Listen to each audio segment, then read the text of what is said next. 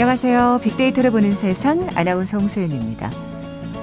아, 지난주 우리 국민들에게 참 반가운 소식이 하나 들려왔어요. 유엔 무역개발회의가 대한민국의 지위를 개발도상국에서 선진국 그룹으로 변경한다는 내용이었습니다. 그러니까 우리나라가 국제사회에서 선진국으로 공식 인정된 셈이죠. 자, 우리나라는 원조 받는 나라에서 주는 나라가 된 유일한 나라이기도 하고요. 짧은 기간에 산업화와 민주화를 모두 이룬 대표 사례로 꼽히기도 합니다. 유엔 무역개발회의가 설립된 1964년 이래로 개도국에서 선진국 그룹으로 지위를 바꾼 것 역시 이번이 처음이라고 하는데요. 뭐 반도체와 스마트폰, 이젠 케이팝과 영화 분야까지 다방면에서 대한민국의 파워는 점점 성장하고 있잖아요. 뭐 이젠 우리 스스로 자부심을 가져도 충분하지 않을까 싶은데요. 하지만 여기서 만족해서는 안 되겠죠. 아직까지 부족한 부분도 참 많습니다. 과제와 책임 또한 반드시 함께 따라야 할 부분일 텐데요. 잠시 후 world trend 빅데이터로 세상을 본다 시간에 자세히 얘기 나눠볼 거고요. 앞서 2021 hot trend 시간에는 데이터 주권과 my data에 대해 살펴봅니다. KBS 제일 라디오 빅데이터를 보는 세상 먼저 빅퀴즈 풀고 갈까요? 자, 오늘은 국제기구를 맞춰 주셔야 됩니다. 유엔이 우리나라의 지위를 개발도상국에서 선진국으로 인정했다는 소식 전해드렸는데요. 뭐 우리한테도 참 힘들었던 과거가 있었죠. 그때 이 기구의 도움을 받았습니다. 자, 이것은 세계 무역의 안정된 확대를 통해서 가맹국들의 고용 증대, 소득 증가나 생산 자원 개발에 기여하고자 설립된 국제 기구입니다. 이 기구에 가입한 나라들은 자산 정도에 따라 회원비를 내고요. 회원국 중 경제가 어려워진 나라에 돈을 빌려주게 되는 거죠. 자, 1997년 우리나라도 경제가 어려워지면서 이 기구에서 돈을 빌린 바 있었죠. 뭐 엄청난 간섭을 받게 됩니다만 결국 우리 국민들의 힘으로 빌린 돈을 모두 갚으면서 경제 위기를 극복한 바 있습니다. 참 뉴스에서 이 기구 이름 많이 나왔었어요. 보게 드립니다. 1번 UN, 2번 IOC, 3번 IMF, 4번 UFO. 오늘 당첨되신 두 분께 모바일 커피 쿠폰 드립니다. 휴대전화 문자 메시지 지역번호 없이 샵 9730, 샵 9730. 짧은 글은 50원, 긴 글은 100원의 정보 이용료가 부과됩니다. KBS 라디오 어플 콩은 무료로 이용하실 수 있고요. 유튜브로 보이는 라디오로도 함께 하실 수 있습니다. 방송 들으시면서 정답과 함께 다양한 의견들 문자 보내주십시오.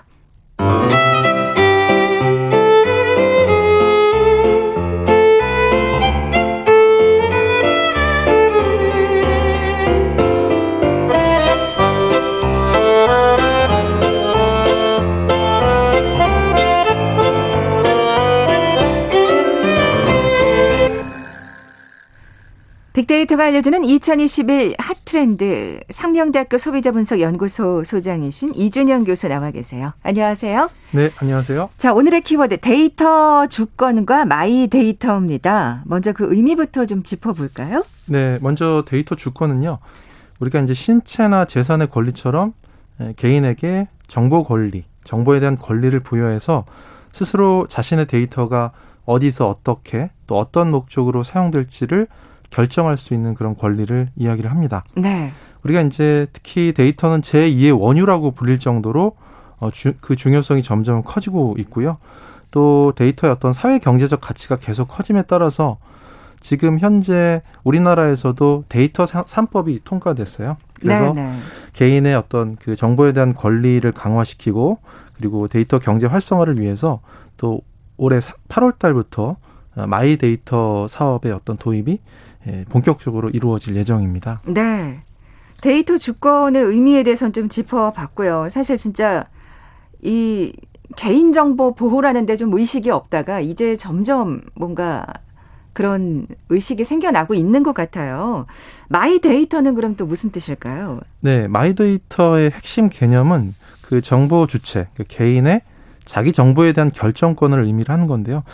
어, 그야말로 개인 데이터의 어떤 활용이나 관리에 대한 통제권을 개인 스스로가 갖는다라는 데 의미가 있습니다. 아, 그러니까 말씀 드린 대로 개인정보 보호와 관련이 있는 거네요. 그렇습니다. 예. 거기에 더해서 이 개인정보 주체 개인이 개인의 어떤 정보 이동권을 행사를 해서요.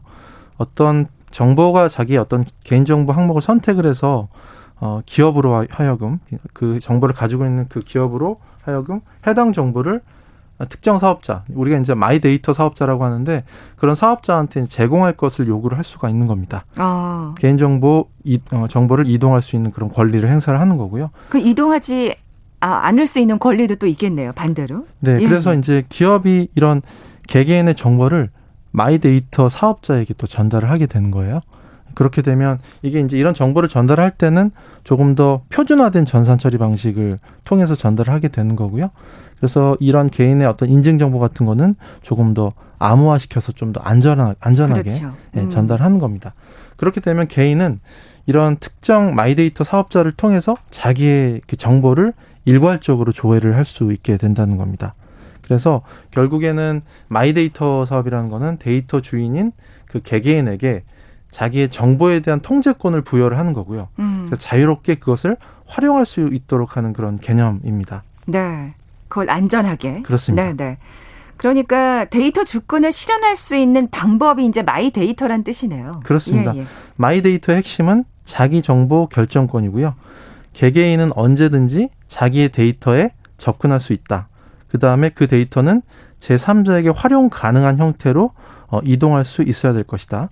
그리고 자신의 데이터가 어떻게 활용되고 있는지 예, 확인이 가능해야 되겠죠. 음. 그리고 내 데이터를 나의 데이터를 사용하고 싶은 그 사업자가 있다면 반드시 나한테 동의를 받아야 된다라는 거 이런 식으로 정리를 할 수가 있겠습니다. 네, 이런 데 대한 인식이 지금 정말 사실 높아지고 있는 건 맞는 것 같아요. 예, 그렇습니다. 진짜 정말 아무 생각 없이 내 데이터가 어디에서 유출이 되는지 잘 모르고 있다가 요즘은 진짜 그 위험성이라든지 그 중요성에 대해서 일반 시민들이 이제 알아가고 있는 중인데 어 my 그래 이 my data라는 어떤 개념이 이제 이 방법 개념이 정립이 되면서 사업 또한 굉장히 활성화될 것 같아요. 네. 예. 이 my data 사업이 이제 활성화되면 뭐 예를 들어서 금융업에다가 좀 초점을 맞춰 설명을 드리면요. 네, 네. 어, 이제 개개인은 모든 금융 정보, 우리 금융 정보는 막 흩어져 있잖아요. 이런 것들은 이제 한 곳에서 확인이 가능하다는 음. 겁니다. 우리가 기존에는 뭐 은행, 카드사, 뭐 금융 투자사 같은 데다 개별 방문하거나 로그인을 다 일일이 해서 정보를 알아야 했지만 이제는 한 곳에서 쉽고 편하게 그쵸. 나의 자신 자산 상태를 알아볼 수가 있는 거고요. 거기에 더해서 이제 내가 가진 신용이나 자산 같은 것들을 한눈에 이제 파악할 수 있게끔 하는 이런 마이데이터 사업자가 등장을 한다는 겁니다. 그래서 이 내 정보를 제3자의 어떤 기업들에게 이 자, 그 마이데이터 사업자한테 제공하라고 요구를 할 수 있기 때문에 이런 자신의 신용 자산 상태에 대한 리포트를 이 마이데이터 사업자한테 쉽게 받을 수 있다는 거죠. 네, 네. 그리고 이제 세 번째는 이걸 통해서 맞춤형 금융 상품을 제공받을 수 있다는 음, 겁니다. 사실 뭐 본인한테도 굉장히 이건 편리하고 좋은 일이고 또 이에 관련된 그 상품을 만드는 사업자들도 사실은 굉장히 이점이 있는 거죠. 예. 그렇죠. 결국은 사용자한테 개개인에게 개인화된 그리고 맞춤화된 금융 상품을 제공할 기회가 또 많아지는 거고요. 업종의 장벽도 많이들 이제 허물어지고 있고 결국은 개개인에게 가장 맞는 금융 상품이 무엇인지 파악할 수 있기 때문에 이 지금까지는 좀 더 비효율적일 수밖에 없었던 금융 관리의 어떤 하나하나의 순간들이 개선될 수 있을 것으로 이제 기대를 음. 하고 있죠. 우선 정말 한눈에 이게 통일성을 갖게 된다는 게 굉장히 중요한 것 같아요. 요즘 그렇게 각종 애플리케이션을 통해서 이런 서비스 활용하시는 분들 참 많은 것 같더라고요. 네, 그렇습니다. 네. 기존에도 이제 여기저기 흩어졌던 내 통장 잔고나 부채나 카드 사용 내역 같은 것들을 모아볼 수 있게끔 이렇게 해주고 또 적절한 신용카드도 추천해주는 서비스가 있었지만 또 이런 마이데이터 사업이 좀 본격적으로 도입이 된다면 네, 네. 예, 다양한 정보를 종합적으로 좀 관리를 할 수가 있는 것이고요. 무엇보다도 아까도 말씀드렸지만 개인정보 이동권을 통해서 어, 자기 개개인의 그 데이터 수집을 효과적으로 할 수 있게끔 만들어주는 거 이게 굉장히 또 중요한 포인트입니다. 그리고 이제 기업이 이제 정보를 모아오는 방식 자체가 완전히 달라진다는 거죠. 기존에 있던 우리 이제 자산 관리 서비스 같은 경우는 기존에 스크래핑 시스템이라고 해서 예, 고객이 입력한 개별 금융기관의 아이디나 비밀번호, 공인인증서 같은 것들을 대리 접속해가지고 고객 데이터를 일일이 수집하는 방식이었거든요. 음, 그런데 이런 마이 데이터 사업이 본격화되면 조금 더 아까도 말씀드린 것 같이 표준화된 전산 처리 방식 같은 것들을 활용하거든요. 이것도 이제 어떻게 보면 또 그리고 합법화된 공식적인 어떤 루트를 통해서 하는 거니까 뭔가 그렇죠. 어, 불합리하다거나 그러니까 안전하지 않게 사용될 어떤 여러 가지 가능성을 차단하는 것 같아요. 네. 네. 거기에 더해서 정보의 개방성이라든가 활용성 같은 것들도 훨씬 더 강화할 수 있는 어, 좋은 수단이 되는 거고요. 결국 이런 것들을 통해서 고객이 받는 어떤 신용이나 금융 자산 관리에 대한 어떤 상품 추천 같은 것들도 과거보다는 훨씬 더 정교해질 아. 수 있다는 장점이 있습니다. 네. 그러니까 지금 우리가 사용하는 앱보다 훨씬 더 그러니까 그 세심, 그러니까 세심화되고, 그러니까 섬세화, 섬세하게 되고 또 전문적이 된다는 말씀이신 거잖아요. 그렇습니다. 예. 그 사례를 좀 살펴볼까요? 네, 해외 사례 같은 것들 좀 살펴보면요. 영국에 이제 디즈미라는 그 회사가 있는데 개인 정보를 수집하고 관리하고 활용할 수 있는 그런 통합 플랫폼 회사입니다. 이 디즈미라는 회사는 개인 정보하고 금융 정보를 구분해서 관리할 수 있도록 이렇게 어. 만들었거든요. 예, 예. 우리가 이제 금융 정보뿐만이 아니라 개인 정보에는 어, 소셜 네트워크 정보, 의료, 헬스케어, 엔터테인먼트 같은 다양한 데이터 같은 것들이 존재를 하죠. 그래서 우리가 이제 SNS 같은 경우는 게시물, 어, 이제 포스트 같은 것들, 우리가 SNS에서 말했던 코멘트 같은 것들에 대한 뭐 활동 내역 같은 것들도 데이터가 있고요. 이런 데이터도 이제 가져올 수 있는 아, 거고요. 이건, 이건 개인정보에 포함이 되는 거죠. 그렇죠. 예, 예. 그리고 또 병원에서 처방이나 약물 기록, 건강 상태 관련 데이터 같은 것들 자기 본인이 동의한다면 이런 것들을 수집해서 이 digi.me에서 표준화 시켜가지고 관리를 해주는 것입니다. 아, 이건 노년층을 대상으로 네. 굉장히 네. 또 중요한 사업이 될 것 같아요. 그렇습니다. 예, 예. 그리고 이제 요즘에 건강들에 관심이 많이 예, 더 있어서 그렇죠. 예, 스마트워치 같은 것들 많이 차면 차는데 거기에서 수집되는 건강 관련 데이터가 많이 있어요.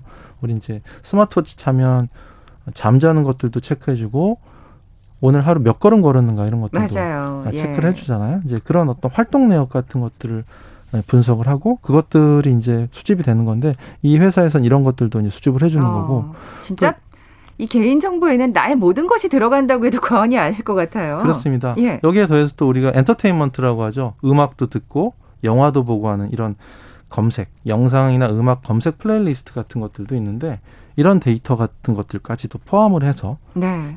금융정보뿐만이 아니라 다양한 개인 정보를 관리할 수 있게끔 이제 해주는 거죠. 음. 결국에는 이 digi.me 사용자는 이렇게 모아진 자신의 개인 정보를 그러니까 어떤 특정 사업자한테 제공을 할 수 있게끔 하는 거죠. 그래서 다양한 서비스를 받을 수 있는 거거든요. 네. digi.me에서 관리해주는 종합적인 데이터를 가지고 뭐 예를 들어서 처방 기록이나 사용자의 건강 상태나 또는 스마트워치 같은 어떤 피트니스 기기를 통해 수집된 활동 정보 같은 것들을 기반으로 해서 최적의 건강 관리 서비스 같은 것들도 제한을 받을 수 있다는 겁니다. 어, 그러니까요. 좀 더 종합적으로. 예. 여기에 더해서 또 개인의 신체 활동을 기반으로 한 건강보험이나 생명보험 같은 것들도 추천을 해줄 수가 음. 있는 거죠. 예를 들어서 신체 활동이 더욱더 활발해질수록 보험금 청구 금액 같은 것들도 인하가 가능한 어. 이런 또 장점이 있다는 겁니다. 그렇죠. 뭔가 처방이나 약물 기록 건강 상태도 꾸준히 체크되고 내가 하루에 이만큼 운동을 해라는 게 다 그게 데이터가 쌓인다면 당연히 보험금이 낮아지는데 도움이 되겠죠. 그렇습니다. 예, 예. 어, 근데 확실히 지금 말씀하신 게 모든 게 다 지금 이 정보가 제공이 된다면 좀 그런 생각도 들 것 같아요. 아, 이게 또 잘못 유출이 되면 어떡하지? 이런 불안감은 분명히 있을 것 같거든요.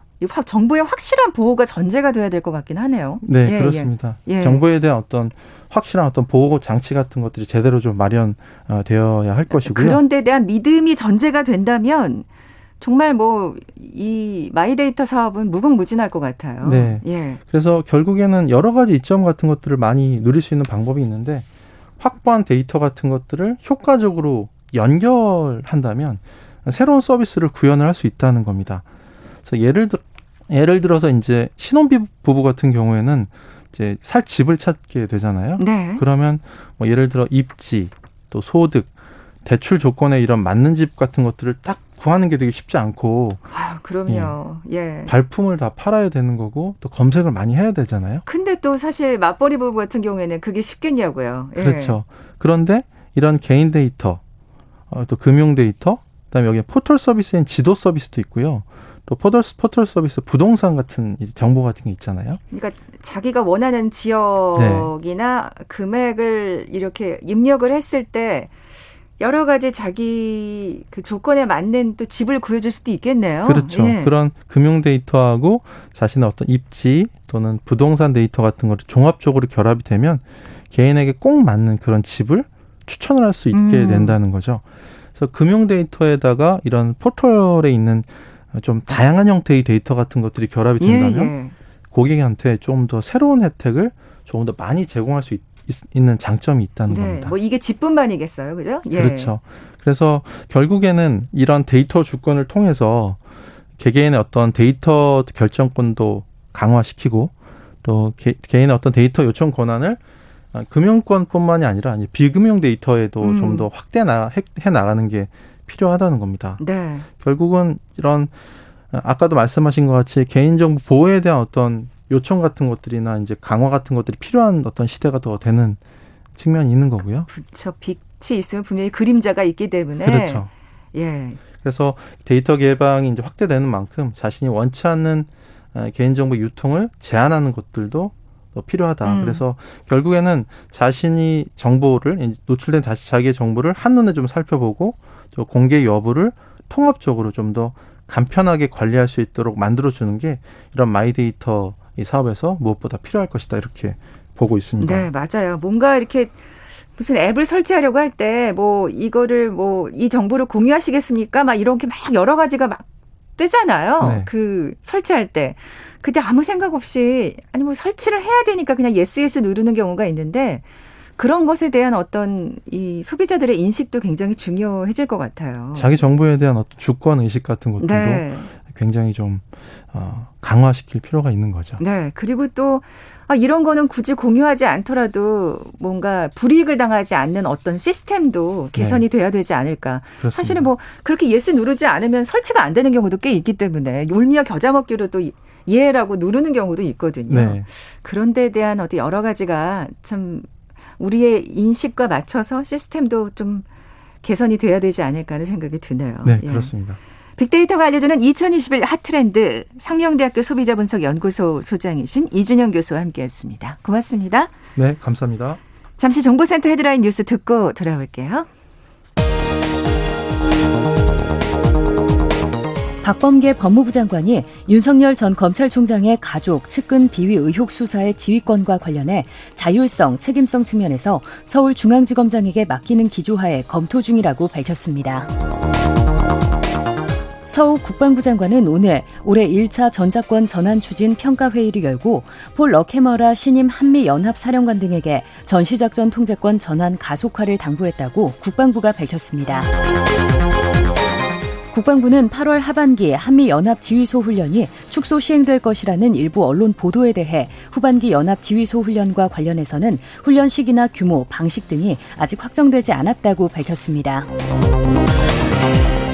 정부가 2차 추가 경정 예산안 사업을 효율적으로 집행하고자 국민지원금 등 3개 분야에서 테스크포스를 가동하기로 했습니다.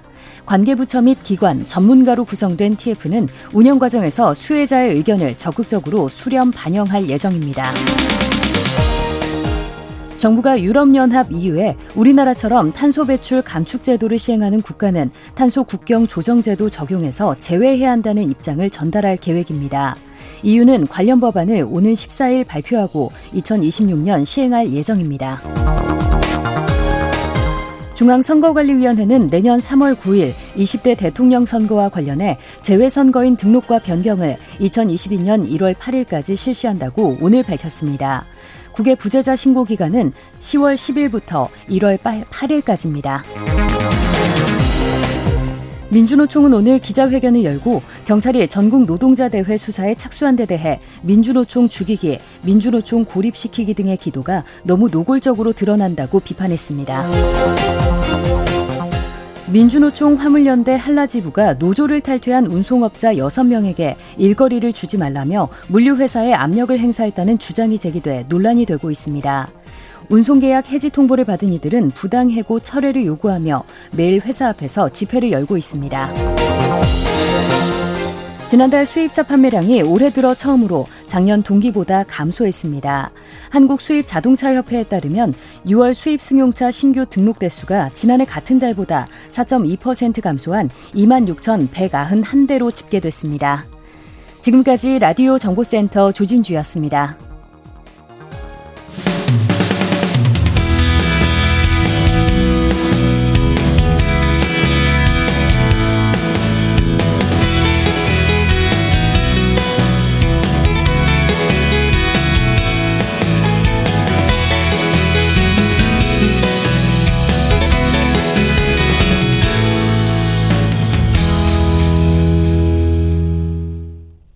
지구촌 화제 이슈를 빅데이터로 분석해보는 시간이죠. 월드 트렌드 빅데이터로 세상을 본다.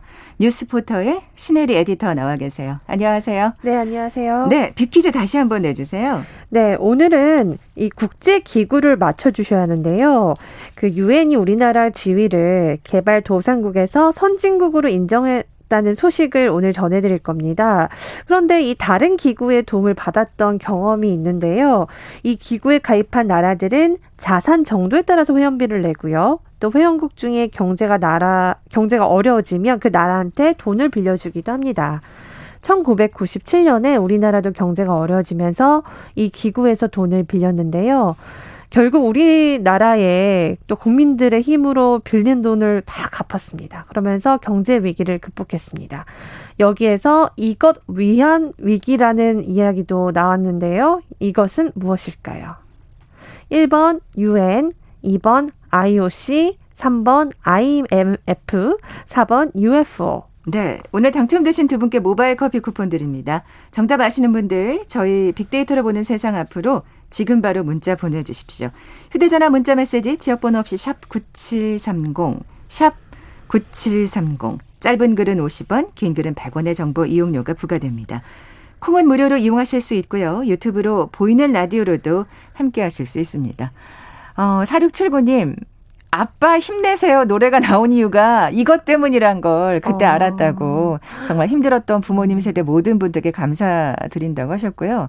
4321님 그래요. 그때 금모기 운동했었는데 정말 기억납니다. 음. 진짜 모든 국민들이 십시일반으로 진짜 장롱에 막 그렇게 있는 금반지. 소중히 가, 예, 맞아요. 그 사고 88님은 돌반지 다 내다 파셨었다고. 맞아요. 그때 정말 외신들도 그게 네. 너무 신기했던 광경이라며 하면서 보도를 많이 했던 기억이 있거든요. 진짜 이 극복 네. 이 위기를 극복한 건 정말 우리 국민들의 힘, 오롯이 우리 국민들의 힘이라는 생각이 드네요. 다시 한번. 네. 자, 오늘은 세계가 보는 우리부터 시작해 볼 텐데요. 앞서 오프닝에서 전해드린 대로 유엔이 선진국 그룹으로 한국을 우리나라를 인정을 했네요. 네, 예. 이렇게 우리가 진짜 그 IMF를 지난 지 얼마 안 됐어요. 97년이면 그러네요. 지금 얼마죠? 20여 20년, 20여 년이 지난 거죠. 와, 그때는 정말 나라가 망한다 이런 이야기가 있었는데요. 음. 20년 만에 우리나라가 선진국 대열에 올라섰습니다. 아. 70년 전만 해도 원조를 받지 못하면 안 되는 나라였고요. 그때 정말 굶어 죽는 그쵸. 그 아이들도 많았고 제가 기억이 나는 건 부모님이 보여준 사진이었는데 그 미군이 우리나라 아이들한테 초콜릿을 나눠주는 그 사진이 불과 70년 전이었는데요. 그러니까 지금 우리가 이제 선진국으로 전 세계에서 아예 인정을 받게 됐습니다. 유엔 무역 개발 회의가 이번에 우리나라 지위를 개발 도상국에서 선진국 그룹으로 변경을 한 건데요. 어, 뭐 이거는 지금 195개 회원국 가운데 반대한 나라 없이 바로 통과가 아. 됐다고 합니다. 네네. 어, 정말 이렇게 된 거는 어떤 의미냐? 일단 이 1964년에 이 유엔 무역 개발 회의가 설립이 됩니다. 이게 유엔 산하의 그 기관인데요.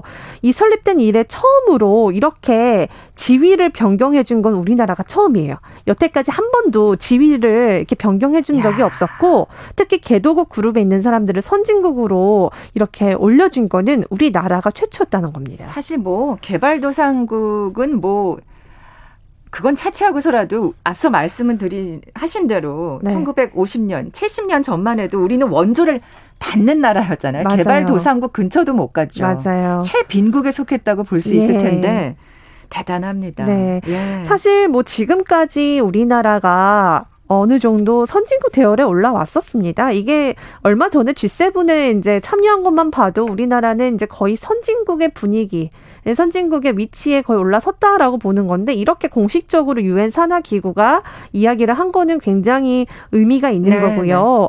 네. 이제 상식적으로 한 가지 몇 개 좀 알려드리면 이 기구의 네 가지 그룹으로 포함이 됩니다. 그러니까 우리가 원래는 아시아, 아프리카 이 개도국에 포함된 A 그룹에 있었다가요. 이번에 뭐 미국, 일본, 프랑스, 독일 우리가 흔히 아는 그 선진국 선진가 선진국의 그룹 B로 이번에 올라간 거고요. 네. 또 여전히 C는 중남미 국가가 가지고 있고 D는 러시아나 동유럽 국가들이 이제 들어가서 구성이 되는 거거든요. 그래서 우리가 이번에 이렇게 들어가면서 이 B 선진화 그룹이 서른 하나에서 서른 두 개 그룹으로 이제 서른 두 개 국가로 늘어나게 네. 됐습니다.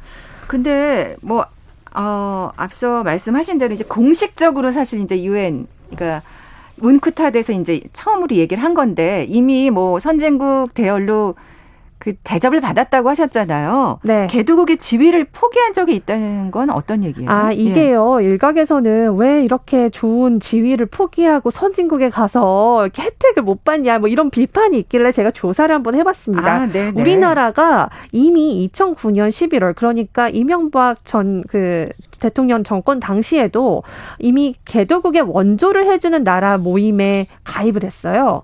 그때부터 이미 우리나라는 원조를 받는 나라가 아니라 다른 나라에게 원조를 해주는 도로 이제 그쪽으로 갔다는 거고요. 아, 이, 뭐 사실 공식적으로 이번에 발표가 된 거긴 합니다만 이미 사실은 그런 지위를 확보했었단 말씀이시군요. 맞, 습니다 예. 실제적으로는 그랬다는 거고 2016년에는 박근혜 정권 당시에도 우리나라가 이 국제 채권국 모임의 파리 클럽에 들어가게 됩니다. 그러니까 이것 역시도 사실 개도국에서 선진국 지위로 올라가고 있었다는 겁니다. 그리고 또 얼마 전에 UT 어, UTO라고 이제 무역 관련한 기구에서도 이 어, 개도국의 지위를 포기를 하, 했는데요. 이거는 이제 그때 당시 트럼프가요. 우리나라 콕 집어서 너네 나라 이렇게 돈도 잘 벌고 무역도 잘하고 OECD 12일 규모의 국가가 왜 아직도 개도국에 위치해 있느냐 하면서 아, 기억나요. 트럼프 네. 이 언급. 네. 예. 그래서 그때 우리가 결국 지위를 포기했는데요. 사실 이거는 어느 정도 저는 맞다고 봅니다. 이게 음, 음. 1등인 학생이 방과후 수업을 무료로 듣고 싶다고 해서 매일 꼴찌 반에 있을 수는 없는 거잖아요. 그렇기 때문에 우리가 어느 정도 지원을 하더라도 어, 우리가 세계 무역의 비중이 0.5%나 되는 나라예요. 여러 가지 성적표를 봤을 봤을 때는 이게 이제 개도국이 아닌 거거든요. 그렇기 때문에 그때도 이제 WTO를 아, 포기했고 그 당시에 사실 농민들이 굉장히 이제 반발했었습니다. 왜냐하면 우리나라 뭐 쌀, 이런 것들이 이제 관세 보호를 받았었는데 농업 분야는 사실 굉장히 민감한 분야죠. 네. 예, 예. 그래서 만약에 개도국 지위를 포기해야 되면 그만큼 인센티브를 좀 덜 받게 되는 부분은 분명히 있거든요. 음. 그래서 그때 당시 정부가 어떻게 했냐면 이 쌀이나 이런 민감한 농수산물에 대해서는 500% 정도의 관세, 굉장히 높은 관세를 매겨서 네. 우리나라의 자국품을 좀 보호하는 그런 조치들이 있었습니다. 음. 어, 어쨌든 제가 말씀드리고 싶은 거는 여러 경제 지표만 봐도 개도국으로 있을 수는 없고 이번에 이렇게 지위를 포기한 것은 사실상 처음은 아니고 실질적으로도 여러 가지 분야에서 우리는 선진국 대열에 이미 올라서 있었다라는 겁니다. 네. 뭐 비판이 있을까요? 사실 어 뭐 실질적으로 사실 이젠 개도국이 더 이상 아니라고 할지라도 이제 공식적으로 발표가 됐으니까. 네. 네. 저는 나라가 커지고 그만큼 발달이 되면 우리가 받았던 원조를 또 다시 나눠주는 역할을 분명히 해야 된다고 생각해요. 언제까지 계속 주지 않고 받기만 할 겁니까? 그래서 사실은 원조를 좀 해도 저는 괜찮다고 개인적으로 생각하지만 실제로 봤어요. 봤더니 유엔에 내는 분담금이 그렇게 별 차이가 없을 것으로 아직까지는 예상이 됩니다. 왜냐하면 아. 이미 유엔에 내는 분담금은 경제 사이즈, 무역, 이런 것들로 이렇게 나눠서 보거든요. 아, 우리나라가 선진국 그룹으로 나누는 게 아니라. 네. 예. 그래서 그런 거를 봤을 때 이미 내는 수준과 거의 유사하다 이렇게 볼 수 있을 것 같습니다. 네. 그래서 우리한테 오히려 불이익이 아니라 저는 이렇게 우리나라 선진국 대열에 들면서 외국인들이 더 활발히 투자를 할 거고요. 우리나라가 무역을 할 때 더 위치적으로도 더 좋아질 거고. 음. 또 특히 일본이 굉장히 우리한테 불리하게 가고 있는 것들이 있는데 이번에 이렇게 일본 이 속했던 선진국 그룹에 공식적으로 들어간 거잖아요. 네네. 그래서 네. 여러 가지로 저는 앞으로 조금 더 우리가 성장할 수 있는 어, 기반이 마련됐다 이렇게 평가하고 싶습니다. 네, 뭐 실보다 득이 많을 거다 이렇게 지금 전망을 해주고 계신데 과제와 책임은 분명히 있을 것 같아요. 맞습니다. 예. 우리나라가 이렇게 경제적 성장, 외적 성장은 굉장히 빠라, 빨리 이루어졌지만 내적 성장이 아직은 덜 이루어진 것 같아요. 그 OECD 국가 중에서 그 뭐 자살률이나 아니면 그 불평등 이런 것들 봤을 때는 거의 최저 수준이란 말이죠. 음. 그래서 아무래도 이 소득 불평등으로 인한 사람들의 그 굉장히 슬픔 분노들이 좀 나오고 있는 것 같습니다. 그래서 그렇죠. 그런 예. 것들이 우리가 같이 좀 성장해야 되는 그런 과제들이 있고요. 그렇기 때문에 지금 어 여러 가지 사건들이 정말 많이 나오고 있는데요. 우리 국민들이 정말 잘해 주셨기 때문에 이렇게 70년 만에 쾌거를 이루게 그러니까요. 된 만큼 여러 가지 인식 정말 우리 안에 있는 내적 성장도 함께 이뤘으면 좋겠다는 생각이 들었습니다. 네, 분명히 우리 국민들 잘 하리라는 생각이 네. 듭니다. 네. 예.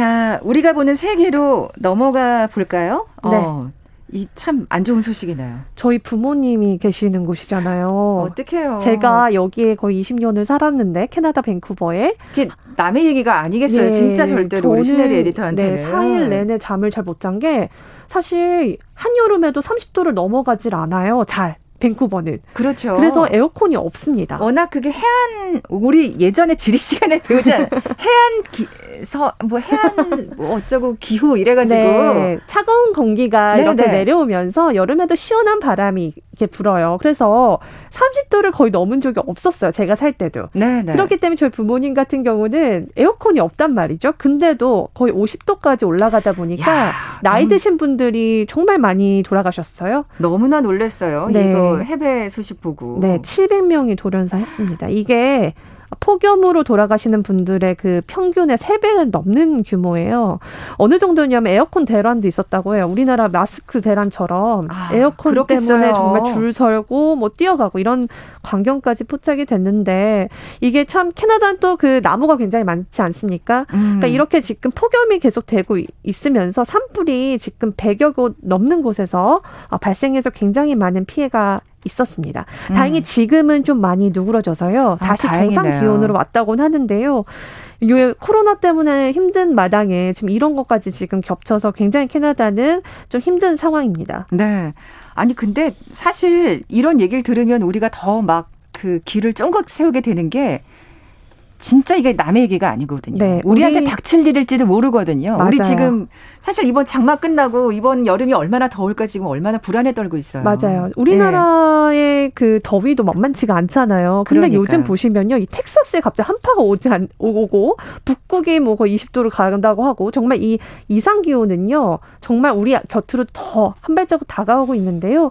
그래서 저는 ESG 특히 환경 문제에 대해서 우리가 정말 더 경각심을 갖고 실천을 해야 될 때라고 생각을 합니다. 그러니까. 그래서 이런 것들이 정말 그냥 아젠다가 아니라요. G7에서도 가장 중요한 게 환경 문제였잖아요. 그래서 이거에 대해서 조금 실천하는 그런 좀 국민들이 더 많아졌으면 좋겠고 정부도 이렇게 많은 대책들을 내놨으면 좋겠습니다. 그러니까 예 무엇보다도 뭐 지금 캐나다가 좀 누그러졌다니까 다행이고요. 더 네. 피해가 없길 바라고 네. 우리나라 이번 여름도 무사히 지나가기를 네. 진심으로 장마 때 또 너무 폭우가 쏟아지지 않기를 네. 그리고 그 지금 뭐 일본도 산사태 때문에 굉장히 좀 위험했잖아요. 그래서 여러 가지로 기후에 정말 미리미리 대비하시면 좋겠습니다. 네, 지금까지 뉴스포터의 신혜리 에디터와 함께했습니다. 고맙습니다. 네, 감사합니다. 자, 오늘 빅퀴즈 정답은 3번 IMF였죠. 모바일 커피 쿠폰 받으실 두 분입니다.